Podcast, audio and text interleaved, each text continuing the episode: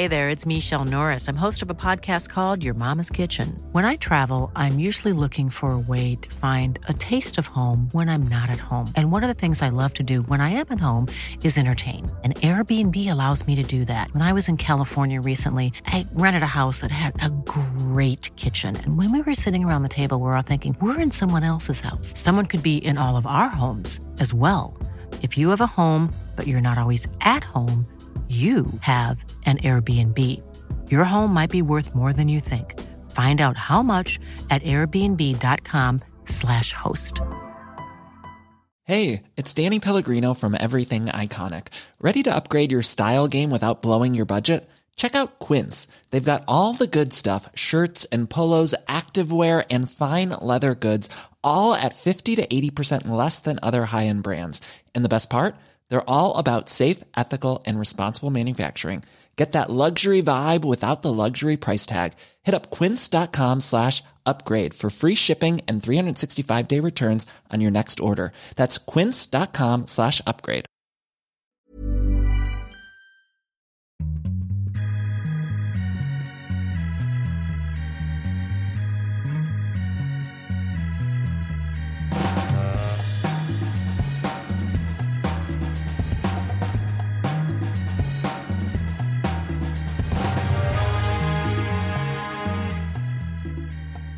Viasat Hockey säger mycket varmt välkomna till en ny podcast. Eh, med nummer 115 så gasar vi igång. Förra veckan så var det ju en liten specialpodd när vi ringde och blåste vår hockeyexpert eh, Erik Granqvist när stormen rådde där i Ängelholm. Den här gången ska det inte bli någon blåsning. Och ni hör ju att det låter mycket i bakgrunden. Eh, vi är nämligen kontakt med Norge och eh, Håkan Södergren. Det är ingen idé att blåsa dig Håkan, eller hur? Nej, jag tänker säga det är folk som har försökt förut och lyckats bra med, så jag är på min vakt. Alltså, har du, har du varit med i programmet Ja, det-? Nej, ja. Kanske det gamla Ja. klassiska? Ja, precis. Ja, jag var faktiskt det. Du var det? Berätta. Ja, nej. Jo. Lasse Kink gjorde en sån där grej på mig. Ja, herregud, när var det här? När jag... Det måste ha varit alltså... Alltså, är det tio år sedan eller Ja, mer? det är säkert mer. Ja. Ja. Kanske på slutet av eh, 1990-talet måste det ha varit. Så, gjorde de en grej. En, en, eh, för då var det här programmet, då körde de ju... Det var Lennart Swahn, va?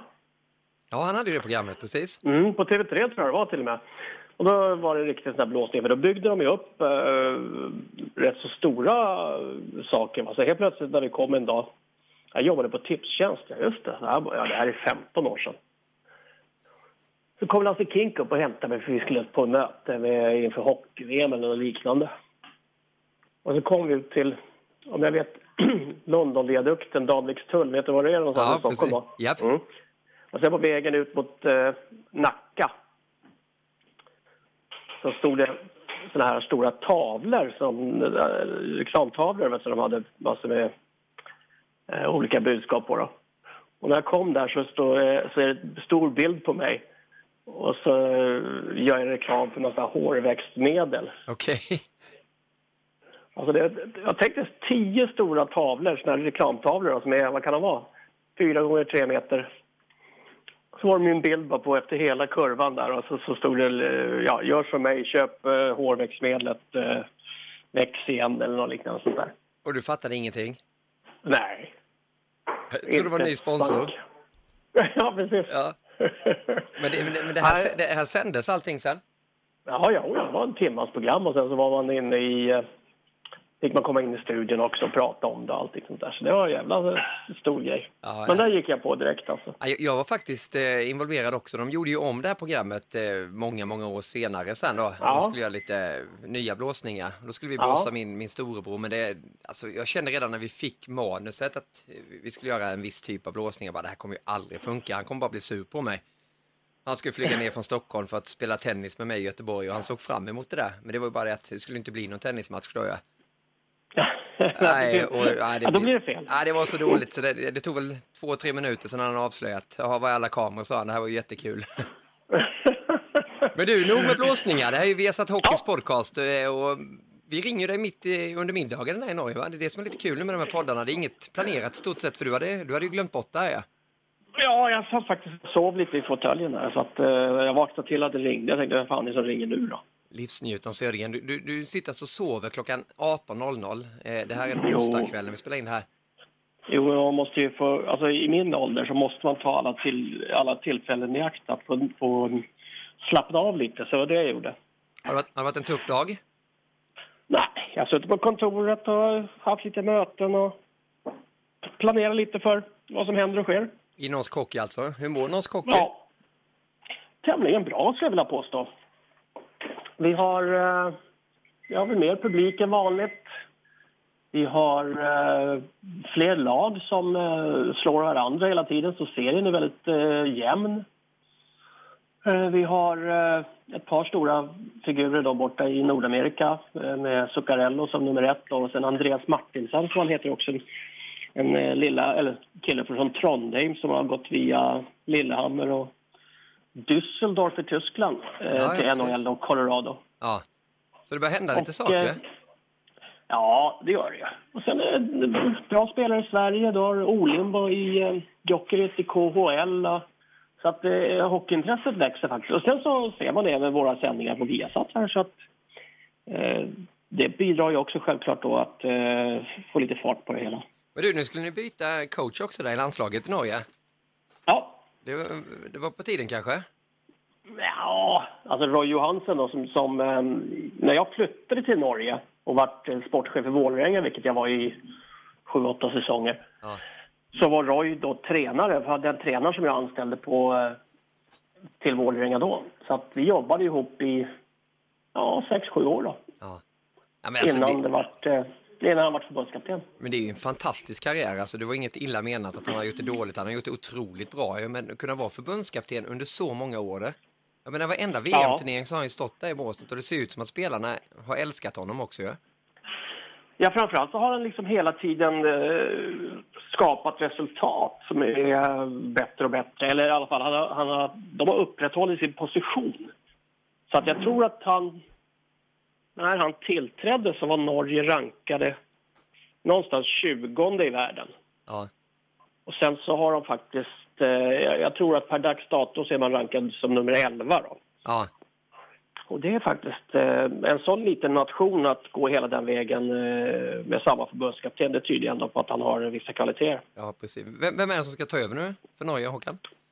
Petter Thoresen. Ja, det det. Är alltså pappan till Patrik Thoresen i Djurgården och Steffen Thoresen som eh, spelar här i Lörenskog i norska ligan. Så att, eh, det är en hockeykille av... eh, Han är en av Norges främsta landslagsspelare genom tiderna.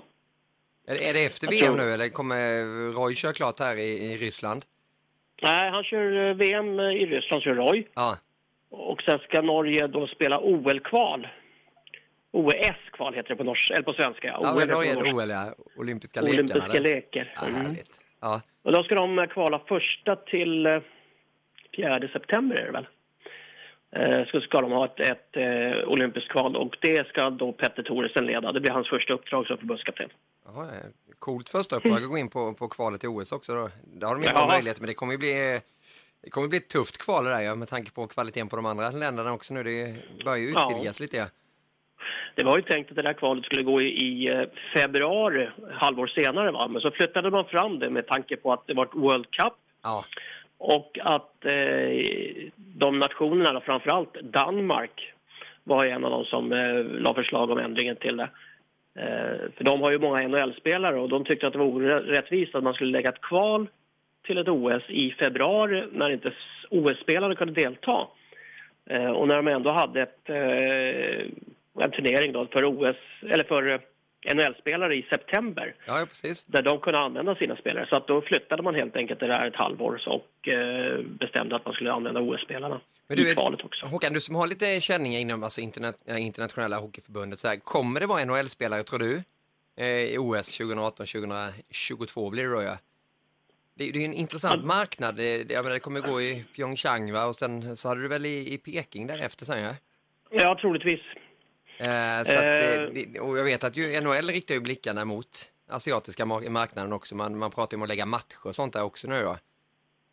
De har ju haft en, en rätt så seriös satsning på ishockey borta i ehm, Far East. Eh, som jag tror faktiskt den heter i, i hockeysammanhang, heter Far East och sånt där. Det heter inte Asien. Eller.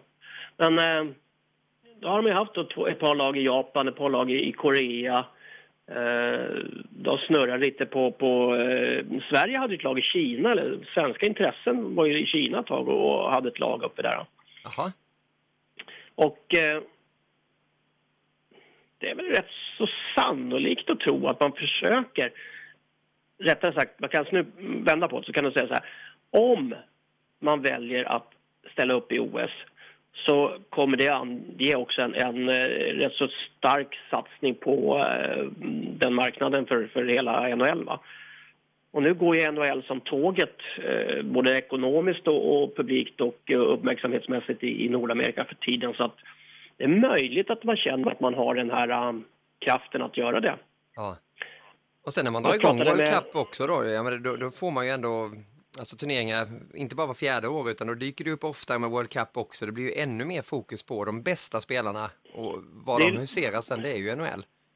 Det är lite så, va? att de, de ser ju den möjligheten där, att få in sponsorer och sälja tv-rättigheter och, och halsdukar och tröjor och allt möjligt vad det är nu. Men eh, det här, alltså det bygger hela tiden på tv. Och den marknaden där de här matcherna kommer spelas, den ligger då, jag tror det är 12 eller 13 timmar borta från USA. Så att det blir inte speciellt bra tv-tider. Nej, så är det ju. Så att klart. det är det som är, det, och det tror jag det är liksom det, det enda som egentligen talar emot det här. Ja, det, det, skulle ju vara förödande faktiskt för eh, vinter-OS också om inte hockeyn är det med full kraft. Det, det blir inte alls samma sak som det var tidigare också när, när inte de bästa spelarna var med. De behövs ju vara... Jag tror att ja, det är mellan 60 till 80 procent beroende på var OS går, om det är Ryssland eller Kanada.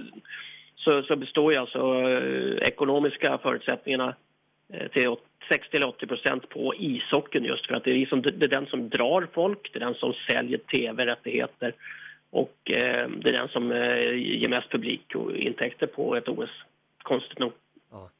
Men du, vi eh, går vidare lite så kommer det vara ett annat landslag som kommer vara i fokus. Det närmar sig junior-VM, något som du har varit med och jobbat med på våra mm. kanaler mm. senaste åren. Ja, vi eh, har varit och jobbat med det ja, bra. faktiskt. Vi, vi tittade på ett gammalt klipp här nere nu på redaktionen innan jag gick upp. Det var ju från, eh, Sot, inte Sochi, Ufa. Eh, ja, när JVM gick där. Eh, kommer du ihåg när det blev strömavbrott där i studion? Ja. När du fick lysa upp med din mobiltelefon för att jag skulle se mina papper. Men vi, vi körde ja. vidare. Det var grafik alltså när inte vi låg ja. ute i sändning under ja, säkert tio minuter. Ja, Men det, ja, det, var, sig. det var spännande. Ja, det var spännande faktiskt. Men nu ska vi inte jobba ja, med det. Nu, nu, ska vi bara syna det. Ja. I, i Finland och, och truppen är uttagen. Eh, du hade säkerligen mm. koll på det som hände och skedde där. Vad tycker du om Grönborgs sista JVM-trupp? Det är väldigt svårt egentligen att eh, ha något annat än, än eh, en accepterande åsikt bara för att eh, det är så pass gediget jobb och så mycket scoutat och så mycket förarbete för eh, ända från, då, från ja, det här eh, U16 eller eh, J16 som man säger i Sverige hela vägen upp. Så man vet ju allt om alla spelare tills JVM dyker upp. Och förutom ett par, två, tre eh, uttagningar så är det ju så att det handlar om tycke och smak. Men i stort, alltså säg 85-90 procent var nog rätt så alla överens om att det är riktigt bra. Och du då? Hur många procent var du överens om? Är det någon som du saknar? Du, du kan ju säga så här, alltså, jag, jag tror att man väljer spelare. Så till exempel så står man och väljer mellan Alexander Nylander ja. eller Robin Kovacs. Och då blir det så alltså ska vi ha någon nu som kanske ska spela lite eller ska vi använda en ung kille som vi kommer ha nytta av i framtiden? Ja. Så, det är sådana val man har tagit. Utan man har inte tagit några val att man inte gillar någon spelstil eller liknande. Utan man, man eh, samtidigt som man planerar och eh, tar ut spelare för att vinna så måste man också se lite perspektiv. Eh, för det har man alltid gjort på juniorlandslagssidan. Man har några som är med och lär för att föra vidare erfarenheter till nästa, till nästa mästerskap då de ska vara stjärnor istället. Han är, han är yngst i truppen, Alexander. Han är född 1998 då, eh, jämfört ja. med, med William som är 96 som gör sitt sista år. Då. Mm.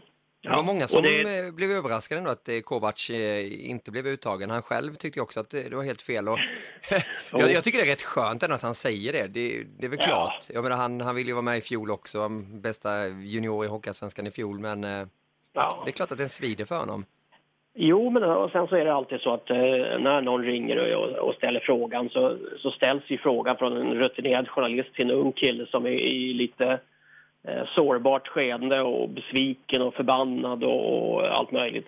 Det är klart att, att då få ett uttalande som passar som en rubrik det är inte speciellt svårt. Alltså det nej, kan många rutinerade journalister. Ja, det är klart. Jag tror att det är, det är lite felvinklat och lite synd om Kovacs sagt. Så att, eh, av den aspekten så lär man sig mycket. Va? Men eh, jag tror det svider som sagt eh, jävligt mycket att inte kunna få vara med i junior-VM. Alltså. Det har ju blivit så enormt stort. Va? Och, eh, ja, men de bygger sina varumärken där redan, eller Ja, väldigt avgörande för, karriär, för men vidare Vad är förklaringen till det, Håkan, som du ser det? Varför det har exploderat så som det har gjort i JVM? Ja, man har ju alltså valt från internationella förbundet på Kanad Kanadas förslag att lägga junior-VM i fyraårsperioder där tre av de fyra mästerskapen ska ligga i Nordamerika. Ja. Och där två av de tre i Nordamerika ska ligga i Kanada. För att där är hockeyn eh, på juniornivån störst, populärast, mest intressant. Och det är faktiskt det enda land som kan sälja VM med tv-rättigheter på ett VM och tjäna pengar på det. Och eh, det köpte ju då Hockeyförbundet, Internationella Hockeyförbundet direkt för att eh, de är intresserade av alla stålar in som, eh, är, som är möjligt. Ja. Så att eh, jag skulle vilja säga att junior-VM som ishockeyrättighet kan nog globalt alltså nästan vara större än AVM i vissa fall. Men är, är vi uppe och snackar ekonomi i, i de klasserna också då som eh, nästan en, en stor VM-turnering alltså? Ja, inte speciellt i och med att de paketerar de här rättigheterna i, i det, på det sättet att det ingår i samma paket som AV. Jaha, okay, okay. Men det blir så mycket starkare när du lägger de där två ihop.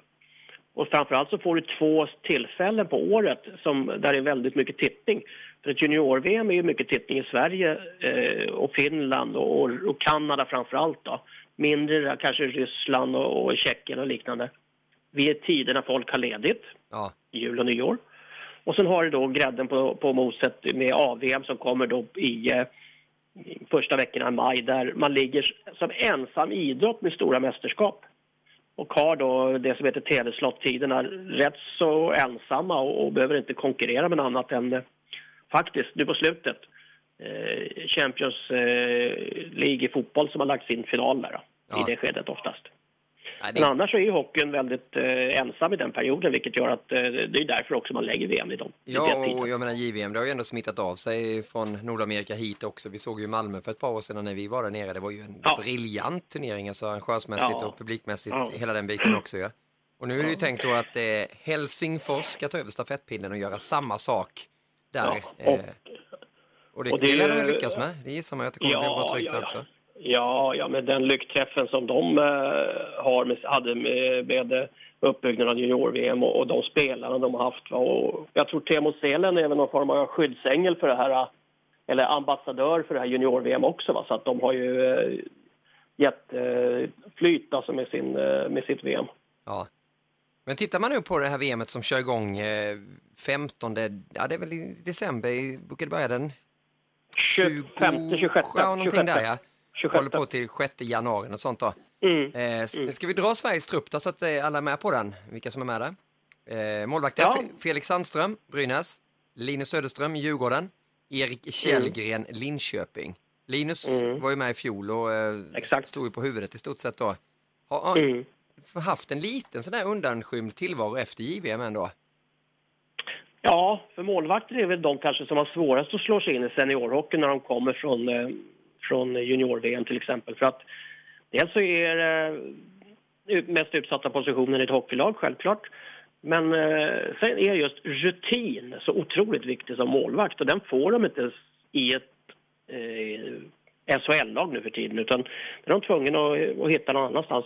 Troligtvis då först i ett allsvenskt lag eller två, tre år där borta i eller någon annan liga. Så att, eh, det gör ju det gör att de faller de faller ur medvetande en kort period och sen kommer de ofta tillbaks. Det har Johan Gustafsson till exempel som har varit borta i farmarligan ett tag och är tillbaks nu som är hur bra som helst. Och, så det, det, det, det går liksom på det sättet. Men jag tror att han är tänkt som andra målvakt här bakom Felix Sandström i Brynäs då, som har spelat väldigt bra. Eller tror du att Söderström ja, vinner på att han eh, har rutiner från i fjol? Ja, jag tror faktiskt det. Ja. Jag tror att man, eh, man resonerar lite så. Va? Sen har du alltid en målvaktstränare som ska ha med saker och ting att göra och, det är klart att... Eh, Nisse Landén som är målvaktstränare. Ja, eh, lite beroende på skadeslägen och allting sånt där och dagsform. Ja. För att eh, när du kommer till den här turneringen som är relativt kort så handlar det om dagsform. Men där, där är det ju väl beställt ändå får man ju säga, målvaktsfronten. Det, det är inget som kommer ja. vara en akilleshäl för Sverige i den här turneringen heller då. Backsidan då, eh, Sebastian Aho, eller Aho, jag kommer inte ihåg vad vi sa där, eh, Skellefteåbacken. Eh, William Lagesson, eh, och så har vi Jakob Larsson, Frölunda-kille. Eh, Adam Olas Mattsson, Djurgården. Andreas mm. Englund, Djurgården. Marcus Pettersson, Skellefteå. Gustav Forsling, Linköping. Och Gabriel Karlsson, Linköping. Så två gånger Djurgården där och två gånger Linköping också. Och två gånger Skellefteå. Backbeståndet då. Hur bra är det backsidan, Håkan? Uh, ja, vad ska jag jämföra med då? Ja, jämför med, med tidigare år. Vi har ju en del som eh, vi såg var med här i fjol också då. Eh, Forsling som får mycket ja. förtroende ju. Ja. Ja. Lagesson. Det, det, här, det här är... Jag skulle vilja påstå att om man jämför med förra året så är väl backsidan minst lika bra skulle jag vilja säga. Ja, jag har också den känslan faktiskt när jag tittar ja, på det då. Den är, du har ett par då, Djurgården där stora starka. Ja, hon fortfarande eh, lika rörlig och, och, spelskicklig som förut va. Ja. Eh, Forsling, Karlsson. Karlsson här i Linköping har ju varit fantastisk utveckling på, ja. skulle jag vilja påstå. Eh, Pettersson, Skellefteå, alla spelar ja. för Skellefteå. De är ju, de, de är ju uh, vindhundar på isen, alltså med skridskoåkning utöver det vanliga. Så att det är, um, det är en väldigt stark lagdel. Där vi kanske inte har så mycket, um, vad heter det, alltså flashig spelstil, att vi kommer ha så många uh, Erik Karlsson, eh, Klingberg-stuket om man får använda den jämförelsen. Är du förvånad över det då? Med tanke på att det känns som att det är en liten trend nu i, i svensk hockey då, att man ska vara lite sådär flashig back. Om vi tittar på de backarna som är över nu då och spelar så har vi väldigt offensiva backar ju. Ja. Men det är inte ja, riktigt jag, smittat jag, av sig här i junior-VM-laget. Nej, men sen tror jag också att eh, den typen av spelare den kommer inte fram. Vi har haft lite flyt. Va? Du, man glömmer ju ofta det, den första av de där och kanske den största artisten, eller det första blir det inte, men alltså David Rundblad som också hade den här spelstilen.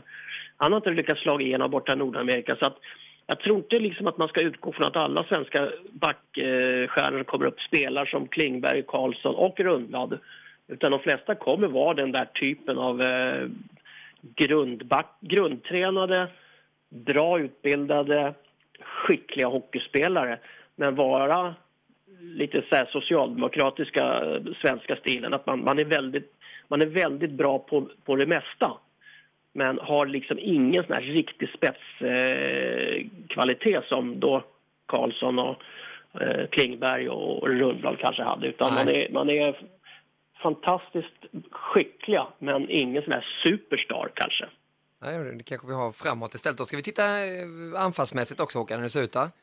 Mm. Där vi har Lukas eh, Vejdemo, det är Djurgården också. Boston mm. University mm. på Jakob Forsbacka Karlsson. Eh, mm. också universitetsspelare i Nebraska, Fredrik Olofsson. Mm. mm. Modo, hockey på Carl Grundström. Mm. Eh, Timashov, Quebec. Rasmus Asplund, Färjestad. Alex, eh, Alexander Nylander då. Också där borta i eh, Kanada och spelar. Eh, Joel Eriksson Ek, Färjestad. William Nylander, Toronto. Oskar mm. Lindblom, Brynäs. Jens mm. Löke, Brynäs. Axel mm. Holmström, Skellefteå. Kristoffer En, Frölunda. Anton Karlsson utlånad till Leksand just nu och så Adrian Kempe i ja. Los Angeles Kings. Det kommer ju försvinna iväg något namn där också. Ni, ni hörde att det är, det är många forwards. En forward extra. Ja, precis.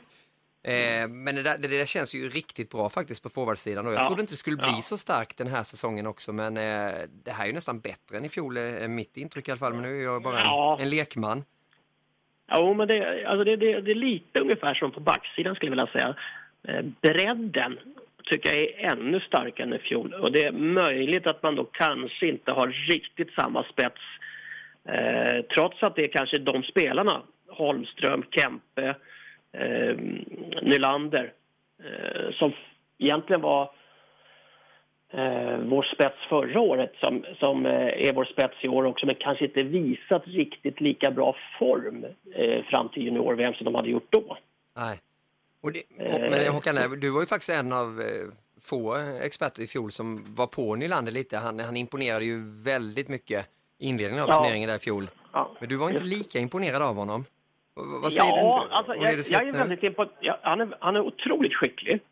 Kan allting. Men det är frågan om, det som man alltid säger, alltså, om du har, en, om du har en, eh, en skicklig målare så är det inte alltid säkert att, att, att han ska måla eh, fönsterluckorna utanför eller om att han ska måla eh, panelen ute på huset. Va? Han kanske ska in och måla karmar eller fina utsirling eller marmorera inne i huset.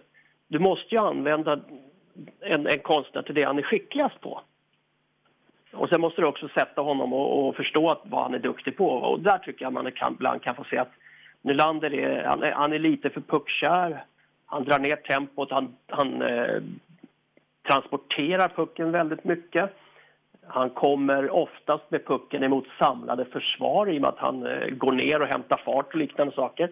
Och när man då, som i fjol, spelade på en rink med mindre mått eh, med stora starka eh, spelare mot sig, va?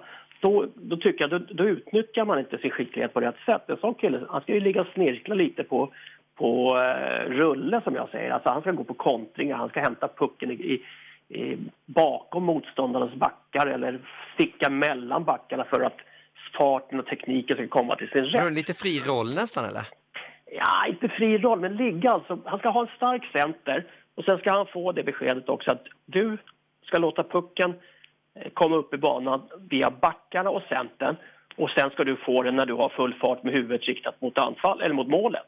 Då är du som bäst och då kommer du få bäst möjligheter. Så du ska göra ditt jobb på rätt sida av rätt linje istället för att hålla på och åka snirkla i egen zon med pucken och ta fart. Men, men, men, tror du att han det... har lärt sig mycket under det här? Nu har han ju varit i, i Toronto och campen en säsong till och spelar ju AHL och går ju väldigt bra i AHL också, är i toppen ja. av poängligan. I detta nu har han gjort 29 poäng då på, på 22 ja. matcher, men inte fått chansen i Toronto ännu. Nej, men det tror jag det kommer av att de, de har inget behov av honom än.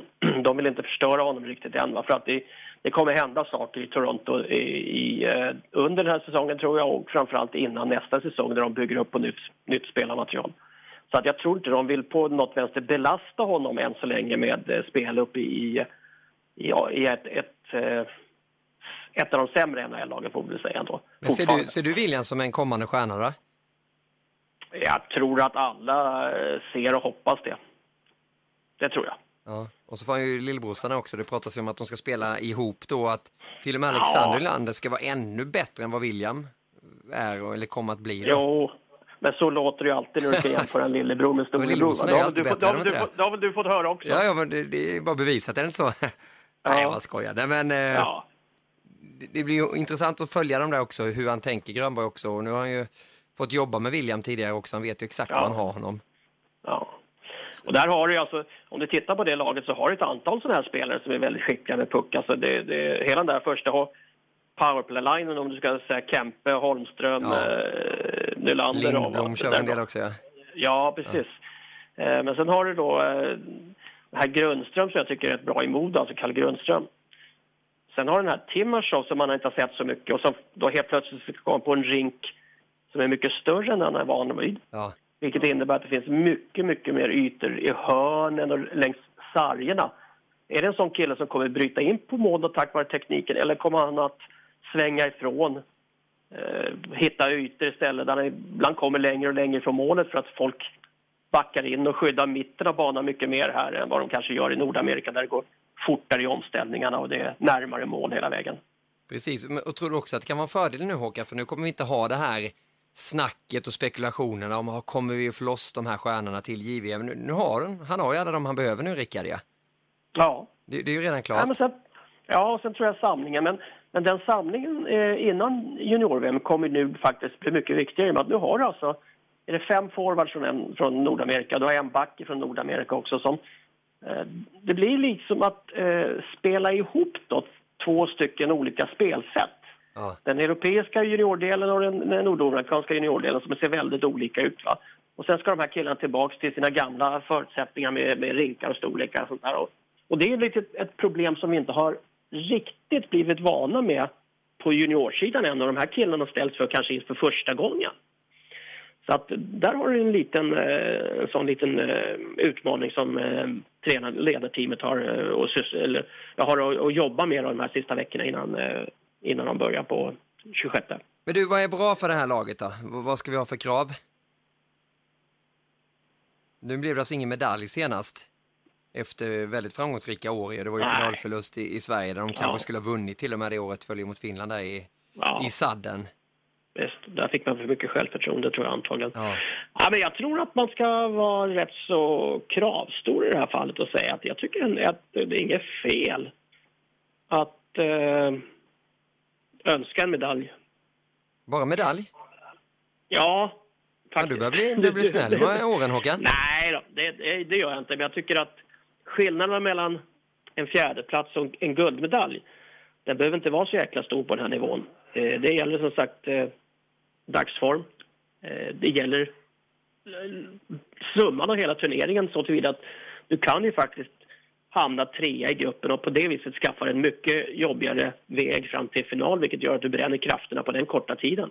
Ja. Och sen skador på ett visst antal spelare som, eh, som gör att du, du, du vet inte riktigt eh, hur det ser ut. Eh, Skillnaden från första till sista match. Så att jag tycker att eh, semifinal spel om medaljerna, det tycker jag det, det är ungefär det, det, är ett lämpligt mål att sätta som eh, både lagledning och, och spelare som eh, supporter. Och lite tuffare grupp också då med tanke på att det inte gick så bra i förra JVM. Vi har alltså Kanada, Sverige, USA, Danmark och Schweiz i, i eh, mm. våran grupp och sen är det Ryssland, mm. Slovakien, Tjeckien, Finland och When you're ready to pop the question, the last thing you want to do is second guess the ring. At Bluenile.com you can design a one-of-a-kind ring with the ease and convenience of shopping online. Choose your diamond and setting. When you find the one, you'll get it delivered right to your door. Go to Bluenile.com and use promo code LISTEN to get $50 off your purchase of $500 or more. That's code LISTEN at Bluenile.com for $50 off your purchase. Bluenile.com code LISTEN. Hey there, it's Michelle Norris. I'm host of a podcast called Your Mama's Kitchen. When I travel, I'm usually looking for a way to find a taste of home when I'm not at home. And one of the things I love to do when I am at home is entertain. And Airbnb allows me to do that. When I was in California recently, I rented a house that had a great kitchen. And when we were sitting around the table, we're all thinking, we're in someone else's house. Someone could be in all of our homes as well. If you have a home, but you're not always at home, you have an Airbnb. Your home might be worth more than you think. Find out how much at airbnb.com slash host. Vitryssland i den andra då, så det, det, blir lite mm. häftigt att Kanada och USA i, i samma grupp där också nu. Det är väl inte riktigt den här håsen kring Kanada och USA som det har varit tidigare. med alla de här stjärnnamnen, eh, McDavid och eh, hjälp mig, USA, Eichel.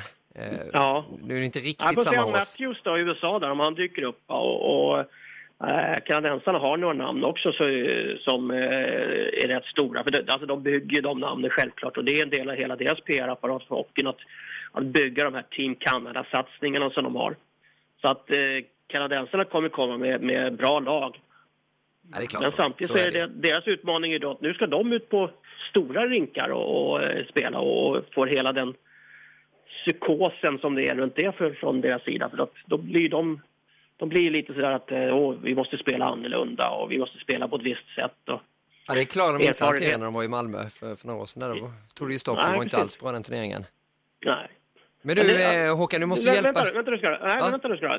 Det, det ska bli kul att se lite för att den erfarenheten som kanadensisk hockey har tagit från de här senaste OS-turneringarna och VM-turneringarna på seniorsidan det är att de väljer spelare som passar i nordamerikansk hockey eller i europeisk hockey när de tar ut sina lag. Så det ska bli kul att se om de följer den traditionen och väljer ett då spelskickligare, skridskoskickligare, mera taktiskt eh, drivet lag. För det har ju man ju faktiskt gjort på de senaste turneringarna Ja. i, eh, med Team Canada på seniorsidan. Så det är, det är spännande att se om, de- om de väljer liksom den vägen eller om de bara tar ut de bästa spelarna.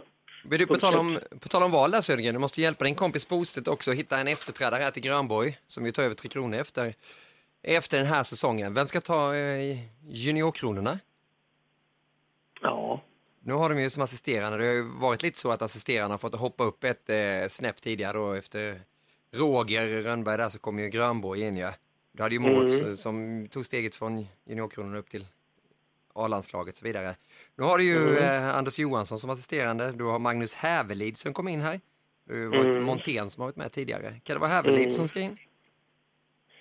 ja men inte Magnus. Tror inte det? Nej.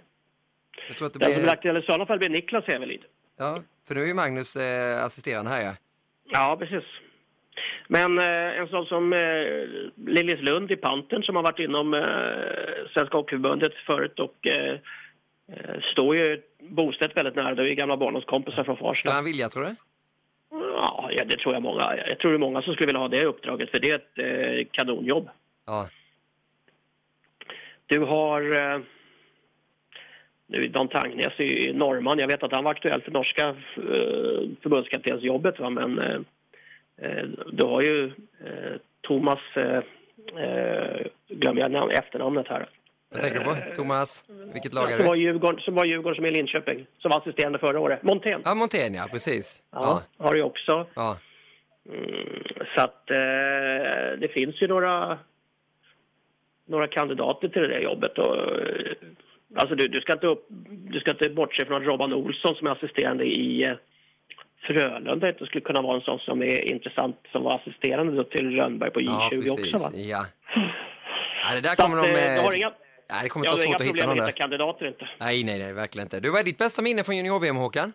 Du lirade ju en gång i tiden, va? När kan det ha varit då? jag slår på internet för att se om det Ja, jag, där. ja, precis. Jag tror inte ens internet har hunnit uppdatera det så här långt, vet du. Tillbaka i Jag tiden. har för mig att det är 79, vilket 79. Sverige. Karls, Karlstad och Karlskoga. Ja, det var då, ja. Okej. Mm. Vad, slutade ni? Trean tror jag. Ja. Vi torskade mot ryssarna. Eh, men då var det inte någon final. Men nej. hade vi vunnit mot dem hade vi vunnit. Eh, förlorade vi så kom vi trea. Jag har för mig att det var så. Ja. Och det var då ett VM-lag som, från ryssarnas sida som bestod av Krutov och Kasatonov, då, så de stora spelarna. Okej. Ja. Larionov, Larionov det också. Det var, det var inte helt enkelt då. Nej, Nej. Vilka hade ni i, ditt lag då? vart ju vart ju född på fel tidpunkt, alltså när ryssarna var som bäst. Ja, ja, det var ju stort mission impossible då. Men du, du har ju ett VM-guld ändå, så det, det får du vara nöjd med. Då. Ja, då. Eller hur? Och en guldskiva. Ja, då. Och guldskiva. Ja. Nej, men vilka som var med? Alltså Näslund, eh, Thomas Jonsson, Pelle Lindberg i mål. Eh, Thomas Sten, Thomas Eriksson från Djurgården, jag, Tommy Mört från Djurgården. Eh, det var inget dåligt lag då, nej, nej, vi hade ett jättebra lag så vi, vi hade ingenting att klaga på på det viset. Så. Nej. Men eh, de andra lagen var rätt hyfsade också. Ja, det, det är klart ja. ja. Det är många som har tagit den här vägen, men det är definitivt inget måste att man kommer med till JVM för att man ska bli en bra hockeyspelare sen. Man kan gå andra vägar också. Det gäller ju självklart med TV-pucken också.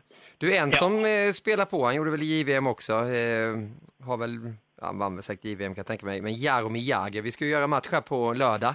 Vi har sett Mm. hockey med NHL-studion som drar igång då 18.50. Då är det ju Boston mot eh, Jagers Florida. Eh, och vi kommer Mm. komma in lite på Jagger där. Det, vilken unik spelare Håkan är. Vad är dina Ja. intryck av honom? Alltså man, eh, han är ju nästan lika gammal som mig. Ja, det, det är inte långt ifrån det. ja, Ja, det skiljer, han är bort. 43, du är väl 47 va? Nej, 48. Ja, då kan du inte ha spelat JVM vid, den tidpunkten i så fall. Nej. Nej. Ja, men, ja, visst han är unik. Va? Och det, det är det som gör att han är så konstig. För du kan ju egentligen inte titta på honom och säga att han är bäst. Han är bäst skridskoåkare eller han är bäst tekniker eller han är bäst spelsinne eller sånt där. Va? Det finns egentligen ingen sånt där som han är bäst på. Han är bara bäst all over i sådana fall. För att Ja. han har, eh, han har så många eh, eh, talanger egentligen som gör att han har, eh, har blivit det paketet som han har ju blivit. Han, det där var ju rätt kul alltså för att eh, när de kom upp så var det ju faktiskt, och jag tror att det var junior-VM. De hade en kedja, Bobby Hollick spelade då center med Jagr på ena sidan och sen Robert Reichel. Jaha. Och alla de där tre killarna är ju i dagens läge, Robert Reichel är en legend i, nere i Tjeckien och, och spelade i Toronto och NHL många år.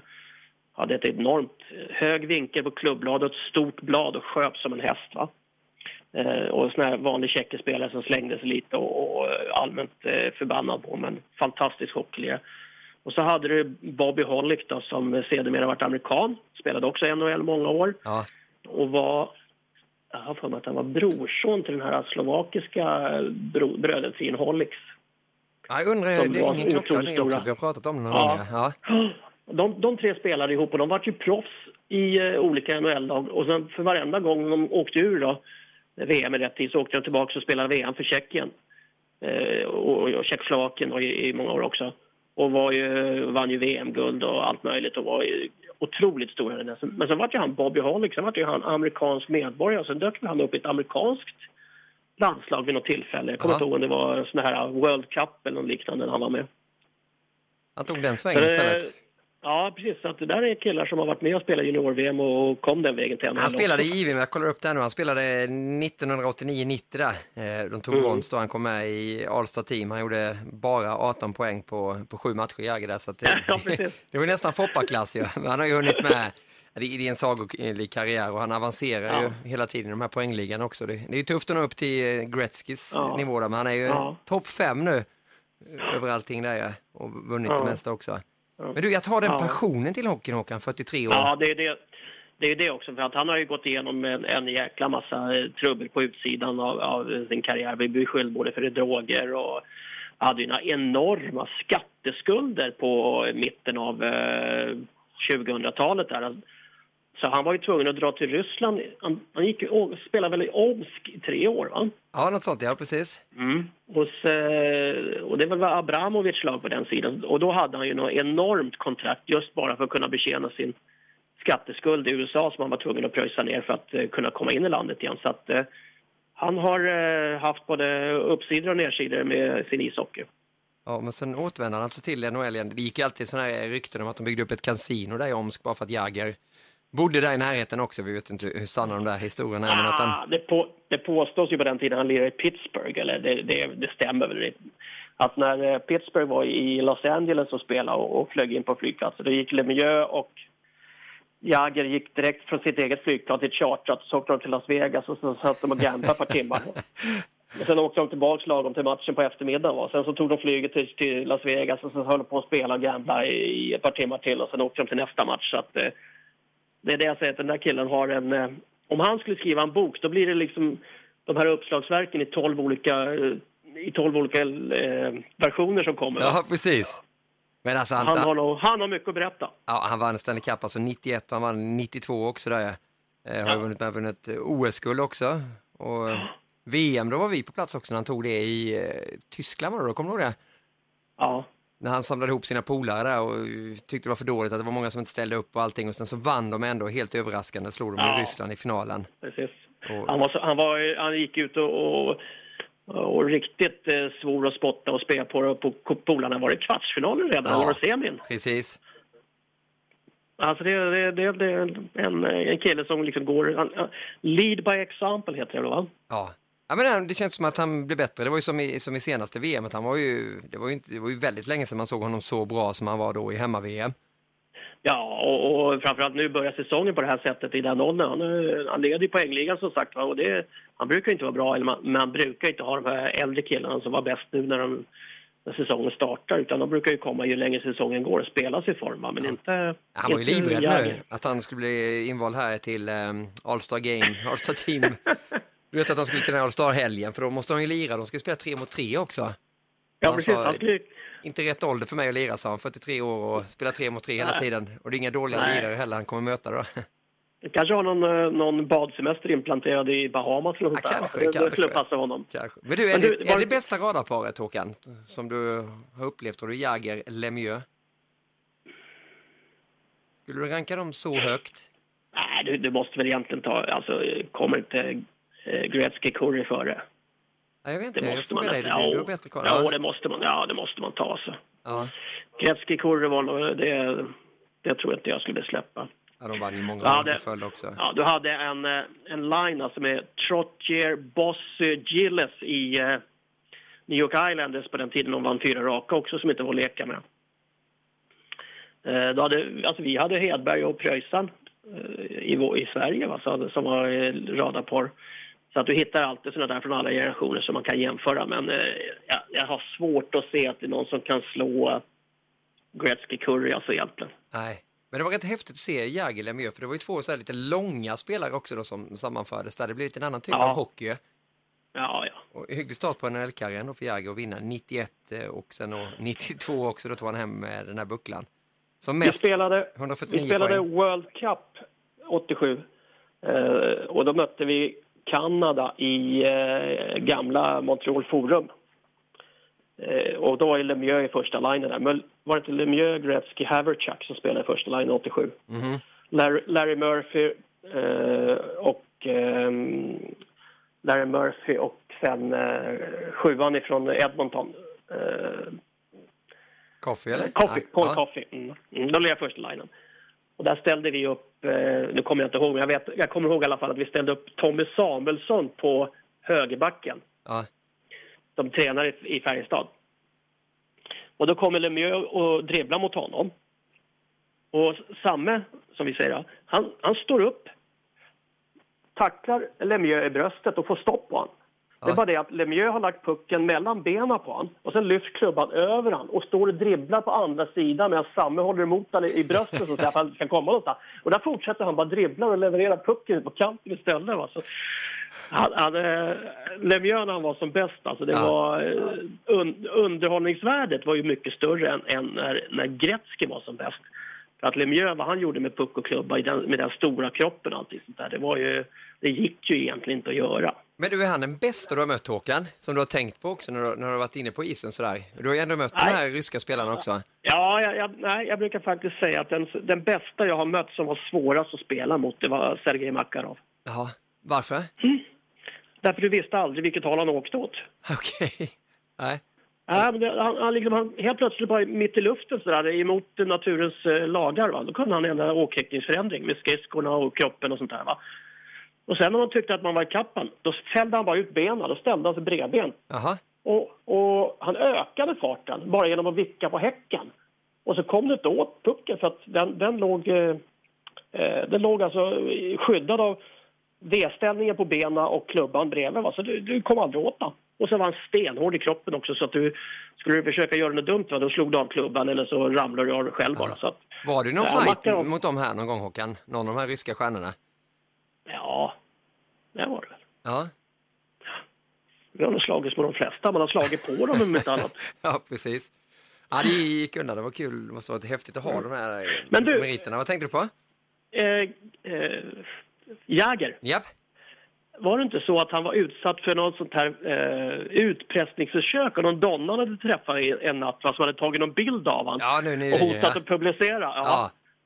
Och han, att publicera. Han bara, liksom, han bara garvade och tyckte det var ju merit att en kille som var så, Ja, ja, gammal kunde få tag i så snygg tjej. och hon var väl tillsammans, inte helt säker, men jag tror hon var tillsammans med någon i tjeckiska juniorlandslaget. Eh, Ja. Något sånt. Och så han sa ja, men publicera den här bilden då, så den, den kom ju ut sen. Då, då ser man ju att hon ligger och tar en, en selfie och så ligger Jagger på andra sidan och sover. Då. Ja, precis. Han brydde sig inte så mycket. Ja, nej, han är en legend alltså. Det, det måste ja. man säga. Han är, alltså, det, är väl, det är väl få som skulle kunna gå direkt in i ett val och kunna bli, best- och bli eh, valda till, till eh, eh, president i, i sitt eget hemland. Va? Men det, jag tror att, Ja, jag, eller, att eh, Jäger skulle greja det lätt alltså. Lätt alltså. Det är Jagger och så är det du här hemma Håkan, om vi hade haft presidenter där. Ja, Eller? nu siktar jag på norska, norska Ja, tronen. vi kör det istället, det blir kung Ja. Men du, på tal om eh, kungar och de som dominerar stora namn. Jag är ju fortfarande en stjärna i NHL 2015-2016, säger man vill om det, men så är det ju. Men annars vet jag att du är väldigt intresserad av de här stora namnen, framförallt en sån spelare som Steven Stamkos i, i Tampa, vad som ska hända Mm. med honom. Det har ju varit spekulationer länge om det nu. Ta oss med och berätta hur du tänker kring Stamkos och kanske nytt kontrakt i Tampa eller att han ska lämna. Eh, Stamkos är ju kanske det, det hetaste namnet för tillfället. Eh, men sen har du en annan som är ungefär i samma situation, men jag- så, som förutsättningarna skiljer lika för, och det är Kopitar. Eh, och det skulle vara väldigt spännande om de här två klubbarna bara kom på överens att ja, men vi byter spelare då. Eh, Stamkos till Los Angeles, Kopitar till, till Tampa. För att jag tror att det är så uh, att uh, i Stamkos fall så ligger han lite illa till hos John Cooper. Som har skrivit nytt kontrakt. Eh, Exakt, och, och när han då får nytt kontrakt innan de har löst det hela med Stamkos, då, då kan folk bli lite sura. Det, det, andra än, än Stamkos som har blivit det. Ja. Och det kan leda till att han tycker att det är dags att, att, att sticka till en annan marknad. Stamkos är, om, inte, om jag plockar det rätt ur huvudet, är Ontario-kille också, vilket innebär att Toronto är alltid ett val. Ja, ja, precis. Och eh, de har ändå inte något större problem med att flytta så pass mycket folk så att de får plats i, under den här eh, cap-hitten om det skulle behövas. Dessutom så påstår man nu ifrån NHL-håll att man ska öka det med 3 miljoner dollar eh, till nästa år till 74,5 miljoner. Och då skulle det finnas klara möjligheter för Toronto att ge sig in en sån budgivning. Är det för att NHL går så bra då, det du var inne på i början av podden? Ja, För att de ska de har fått ett besked. De hade Ja. ett eh, sånt här eh, möte i veckan nu med, med alla, alla eh, styrelseledamöter i stora NHL. Ah, ja. Där de hade fått besked att de, de tror att i dagsläget som det ser ut med valutakurser och, och eh, resultat att man skulle kunna ha möjlighet att, att öka eh, paycapen med 3 miljoner dollar, 75,5 74,5 miljoner dollar nästa år. Ja. Eh, men, Men tror du att så- Los det- Angeles är intresserade av den traden också då? Att de skulle offra? Alltså, det- det- har ju vunnit två gånger om där. Ja, ja, men det laget börjar bli lite ålderstiget. Alltså Kopitar är minst lika bra som, som Stamkos, vilket gör att då byter man rätt av. Man skulle få en, en eh, uppfräschning av laget. Man skulle göra sig av med ett eventuellt problem. Det kostar lika mycket och allting, men du, i, i, i eh, Los Angeles fall så får de en yngre spelare, en fräschare spelare. De får ett, eh, en, en, eh, det är nästan som en sån här Real Madrid, en Galactico, alltså en storstjärna i den här sporten som växer stadigt och som eh, kan bli den här skyttekungen igen, han som man, stjärnljuset studsar på borta i Hollywood-trakten där. Så att det skulle inte vara något helt fel trade för dem. Och jag Lite, tror lite, också lite Gretzky Cooper- light alltså. Precis. Ja. För då går det, det följer nästan liksom i arv vad de har gjort förut och som funkade. ja, det är en int- Och intressant eh, jag tanke. tror att och jag tror Tampa skulle inte tycka det var helt fel att få en Kopitar heller med kanske en 3-4 år för att de har yngre, eh, fräschare killar under som kommer att ta över men behöver fortfarande någon, någon fixstjärna och någon, någon eh, franchise player att bygga laget på. Vilket de kanske inte tycker att eh, Stamkos är för tillfället. Va- Varför vet jag inte. Nej, det är lite anmärkningsvärt ändå med tanke Ja. på eh, den historik han har, Stamkos också, och det Mm. namnet han har ju. Ja, och sen finns det alltid New York Rangers med någonstans. Ja. För att det är när det handlar om de här stora namnen, det så är New York en- den, den största marknaden. Eh, Det är de största stjärnorna som ska dit eh, för att det är de största pengarna som finns där. Men, men samtidigt också så, ja, det är svårt för dem att få löneutrymme till honom också där eh, i Ja, Rangers. är det, när det behövs, då skapar de det. Då Ja. säljer de iväg Nash eller Stepan eller, eller liknande. För då vet de att de får en första center och en skyttekung. Och eh, tittar man på Saters, eh, nu är han lite utanför, eller han är på väg ut så ska man säga. Men tittar du på hans eh, sätt att spela, så, eller spela, på hans sätt att och, eh, skaffa spelare så har han ju gjort så här hela tiden nästan. Ja. Så att det, det är spännande. Så att mitt, mitt grundtips är att eh, Stamkos kommer gå ut på, på eh, fria marknaden och testa och se hur det hamnar. Va? Han kommer lämna Tampa helt så- enkelt. Ja, alltså det behöver ju inte bli så. Bara för att man går ut och, och testar marknaden så kan man ju faktiskt skriva med sin gamla klubb igen. Men jag tror att han eh, på något vänster kommer sätta press på dem. Inte för att han behöver det för att få de här stora pengarna, men jag, jag tror att det handlar lite om att markera vem som bestämmer lite. Jag tror inte han känner att han, eh, han sitter inte i förarsätet längre vad gäller de här kontraktsförhandlingarna med Tampa. Där har Cooper kommit före honom, där är det Eisenman som bestämmer lite och de har framförallt ett, ett lag som eh, kanske klarar sig utom honom eller kan hitta andra spelare som kan ersätta honom. Ja, för det, det är ju verkligen en markering från Tampa att man förlänger med Cooper så här tidigt in på säsongen också då och, och visar Stamkos att det, det är Cooper som går först här och det är han vi bygger framtiden kring också då. Så Ja, han måste han känna det, Stamkos också. va? Jag tror det. I och med att de inte kom någonstans med honom så har de innan säsongen börjar så har de på sätt och vis givit upp det hela och acceptera egentligen att eh, sticker han så sticker han. Då sköter vi våra kort och, och ser om vårt hus innan vi tar hand om honom. Du, om jag bara slänger upp en snabb puck till dig Håkan, vad är bäst i NHL just nu? Ja, det ska väl vara att det är så jäkla jämnt egentligen att alla de lagen som gick som eh, eh, att, att alla de skitlagen ska man väl säga som började säsongen urdåligt Vilka är har det? börjat hämta sig. Ja, Columbus, Toronto, eh, eh, Anaheim. Ja. Alla de har börjat kommit ikapp underifrån och skapar nu kanske en- den jämnaste NHL som har funnits på länge. Det är inget riktigt lag som, som eh, sladdar ordentligt utan alla är med. Det är skönt att du kallar Anaheim för skitlag, som många trodde Ja, men de var, hade de sju raka börja. förluster. Ja. Ja, men hade de sju raka förluster va, det och var var nollpoängare och krislag. Va, men, samma, men börjar hitta tempot nu. Så Columbus likadant där, va, med Ja. tränarbytet. Och, så att, eh, jag tycker att sånt eh, det, det, det ger ändå lite eh, avtryck va, av att eh, seriositeten och hur man jobbar väldigt eh, seriöst med, eh, med lagen där borta. Du, och när du har tagit din powernap och du vaknar till sådär vid 01-tiden eh, på natten och bara oh, nu vill jag se lite ishockey också och hela familjen sover där i, hemma i, i Mm. Norge. Vilken spelare vill du se helst just nu? Vem riktar du blickarna mot? Ja, jag sitter i Norge så då måste jag ju säga Zuccarello. Jag tycker att han håller den... Eh, ja, är han uppe Ja. alltså, i toppklassen nu Zuccarello? Ja, om du, om, du, om du läser tidningarna här i Norge så är det... Såklart. Ja. Nej, men sen, eh, jag, är, jag gillar Montreal. Ja, Eh, alltså Price, eh, Subban, eh, Pacioretty. Den här centrallinjen som de har där, den, den är ju en av de bästa i NHL. Jämför den med, vi sa Washington då. Eh, Holtby som har kanske lika bra målvakt, men de har ingen back som är Subban-klass som kan leda det här laget. Eh, och då har de två forwards istället och det, det ger inte samma, eh, samma säkerhet eller samma trygghet. Va? Så att eh, Washington tror jag kanske kommer försöka träda till sig en, en ledande back inför ett eventuellt slutspel för de har också rätt många forwards att eh, trada med. Eh, Du har till exempel då, eh, för att jämföra lite vad jag menar skils- i, i skillnader, eh, Quick, Dowdy, Kopitar i Los Angeles som är av samma dignitet egentligen som Montreal. ja.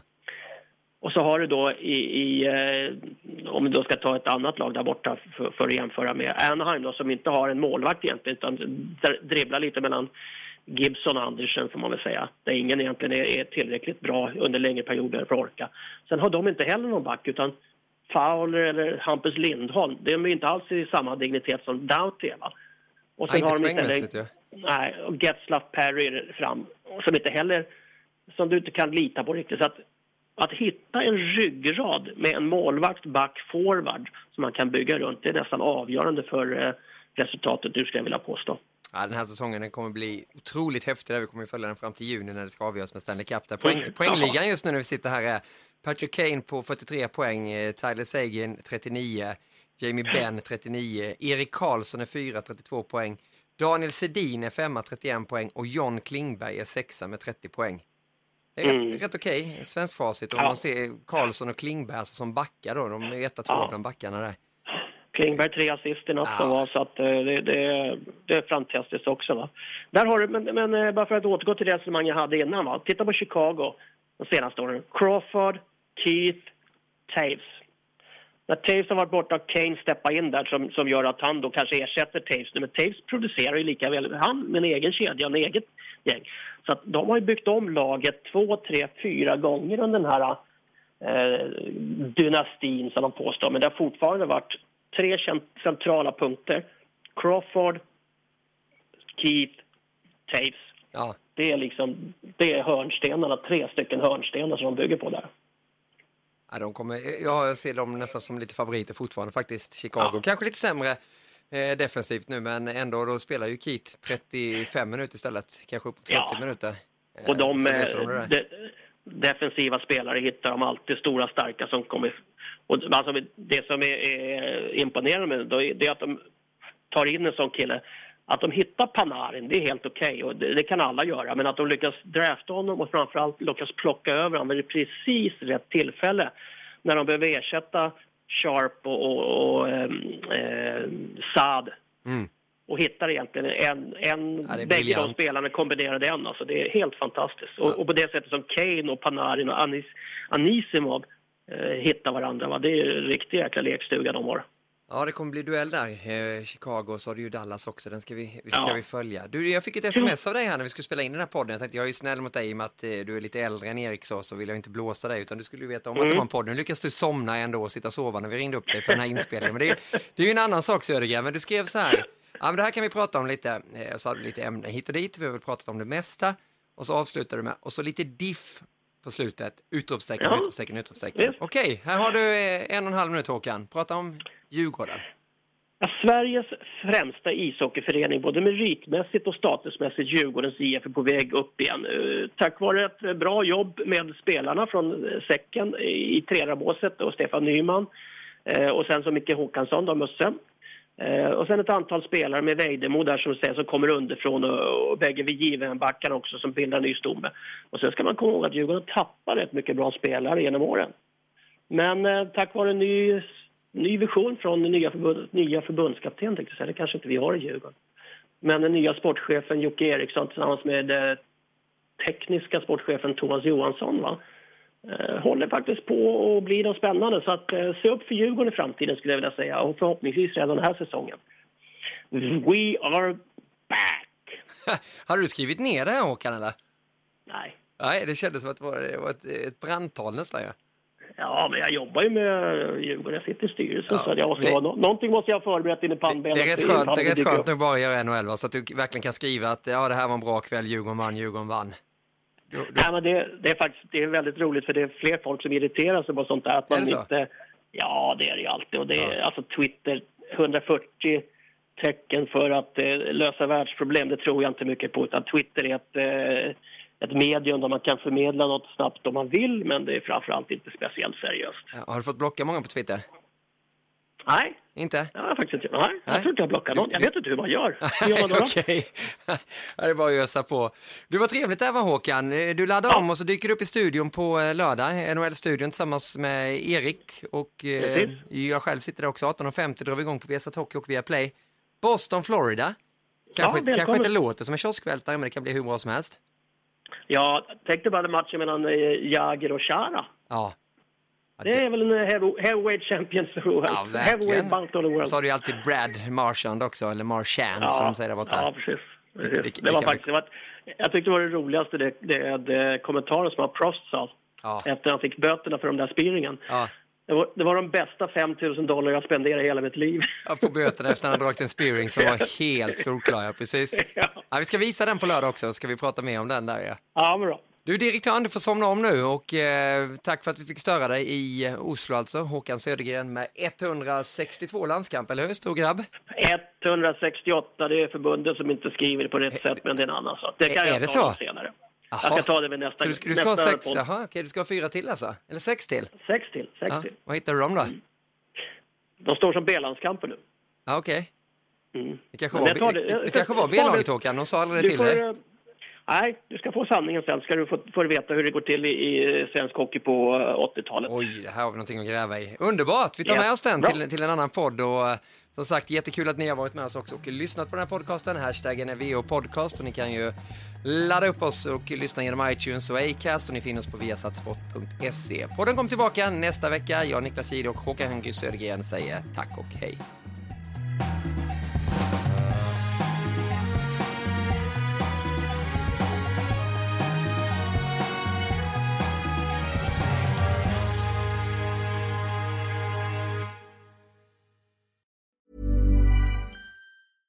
Cool fact a crocodile can't stick out its tongue. Also, you can get health insurance for a month or just under a year in some states. United Healthcare short term insurance plans, underwritten by Golden Rule Insurance Company, offer flexible, budget friendly coverage for you. Learn more at uh1.com. Sick of being upsold at gyms?